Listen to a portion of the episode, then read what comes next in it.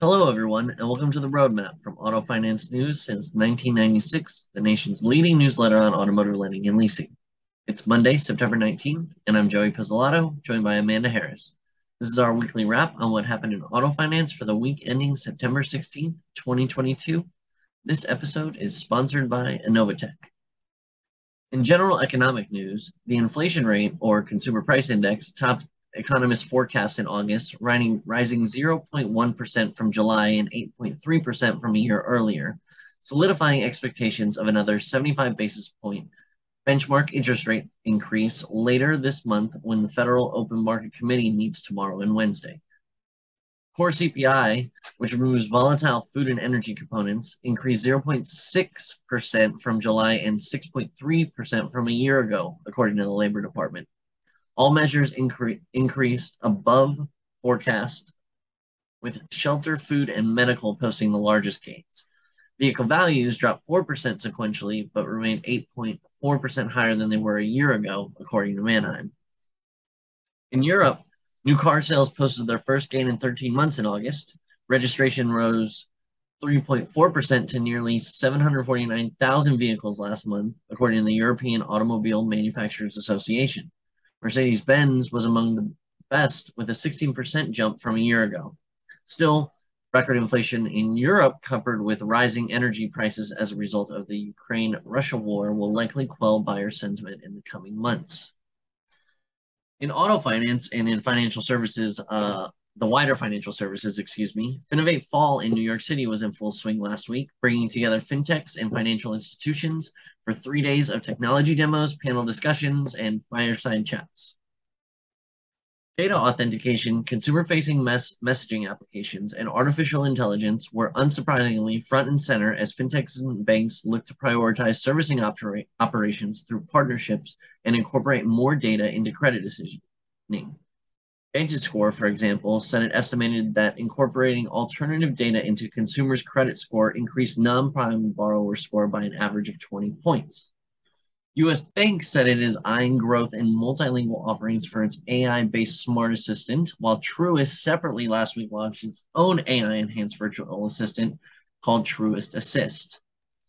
Notable startups from the conference that auto lenders should take a look at include Tax Status, Teslar Software, Interface AI, Nuance Communications, Agent IQ, N Contracts, Leap Experts, and QuickFi, to name a few. Our other top story last week involved, surprise, the Consumer Financial Protection Bureau and the Federal Trade Commission. Amanda Harris has the details. Yes, surprise, surprise, another compliance story. So the agencies have been quite active lately. So this latest story that I'm going to talk about, basically the Consumer Financial Protection Bureau and the Federal Trade Commission are essentially challenging a lower court's ruling that they believe could allow lenders to determine whether to investigate disputes they receive from credit reporting agencies, which would obviously be a pretty big change from the norm. So I'm going to get into that a little bit. So the CFPB and the FTC filed an amicus brief in support of the court Tuesday with the U.S. Court of Appeals for the Third Circuit, and this was related to a case of Ingram versus Experian. So the case essentially boiled down to the court's interpretation of the Fair Credit Reporting Act and the definition of an indirect dispute, which are typically those coming from a credit reporting agency rather than those coming from the consumer directly to the furnisher. So typically consumers can dispute inaccuracies on their credit report either by filing a dispute directly with the lender or indirectly challenging a trade line through a credit reporting agency. So typically credit reporting agencies are the ones that determine whether a dispute has merit before they send the dispute to the furnisher to investigate. And this particular case was spurred after a consumer reported that a delinquent Comcast account on his credit file was opened fraudulently. Comcast said the consumer did not submit enough proof of the fraud, so the company could not remove the account.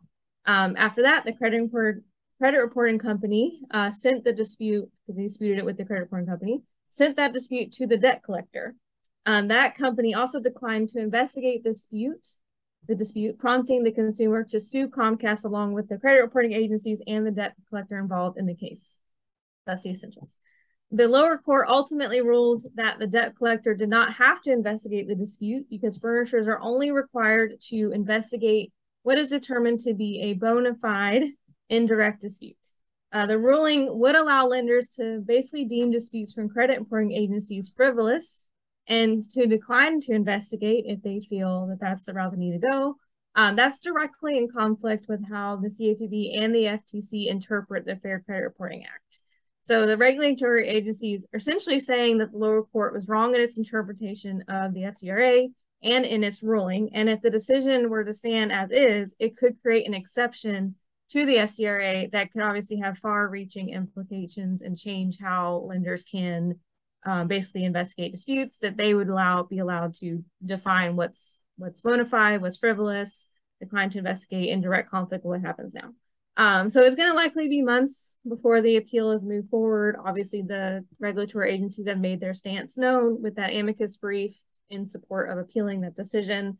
But for right now, lenders should definitely keep a close eye on this case because depending on the outcome, it obviously does have some pretty big implications and potentially positives for lenders as far as operations flow and cash flow goes if the decision were to stand. But it just kind of depends on how the appeal process works. But we know where the regulatory agencies stand and we know how they're interpreting the rules. So take that as you will. So that's kind of what's going on there.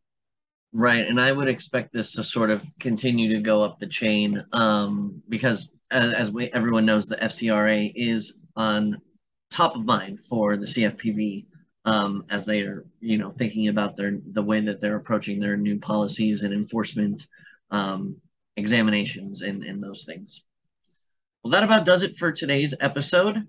Thanks for joining us on the Roadmap. Follow us on Twitter and LinkedIn, and please join us later in October for the Power Sports Finance Summit and the Auto Finance Summit in Las Vegas.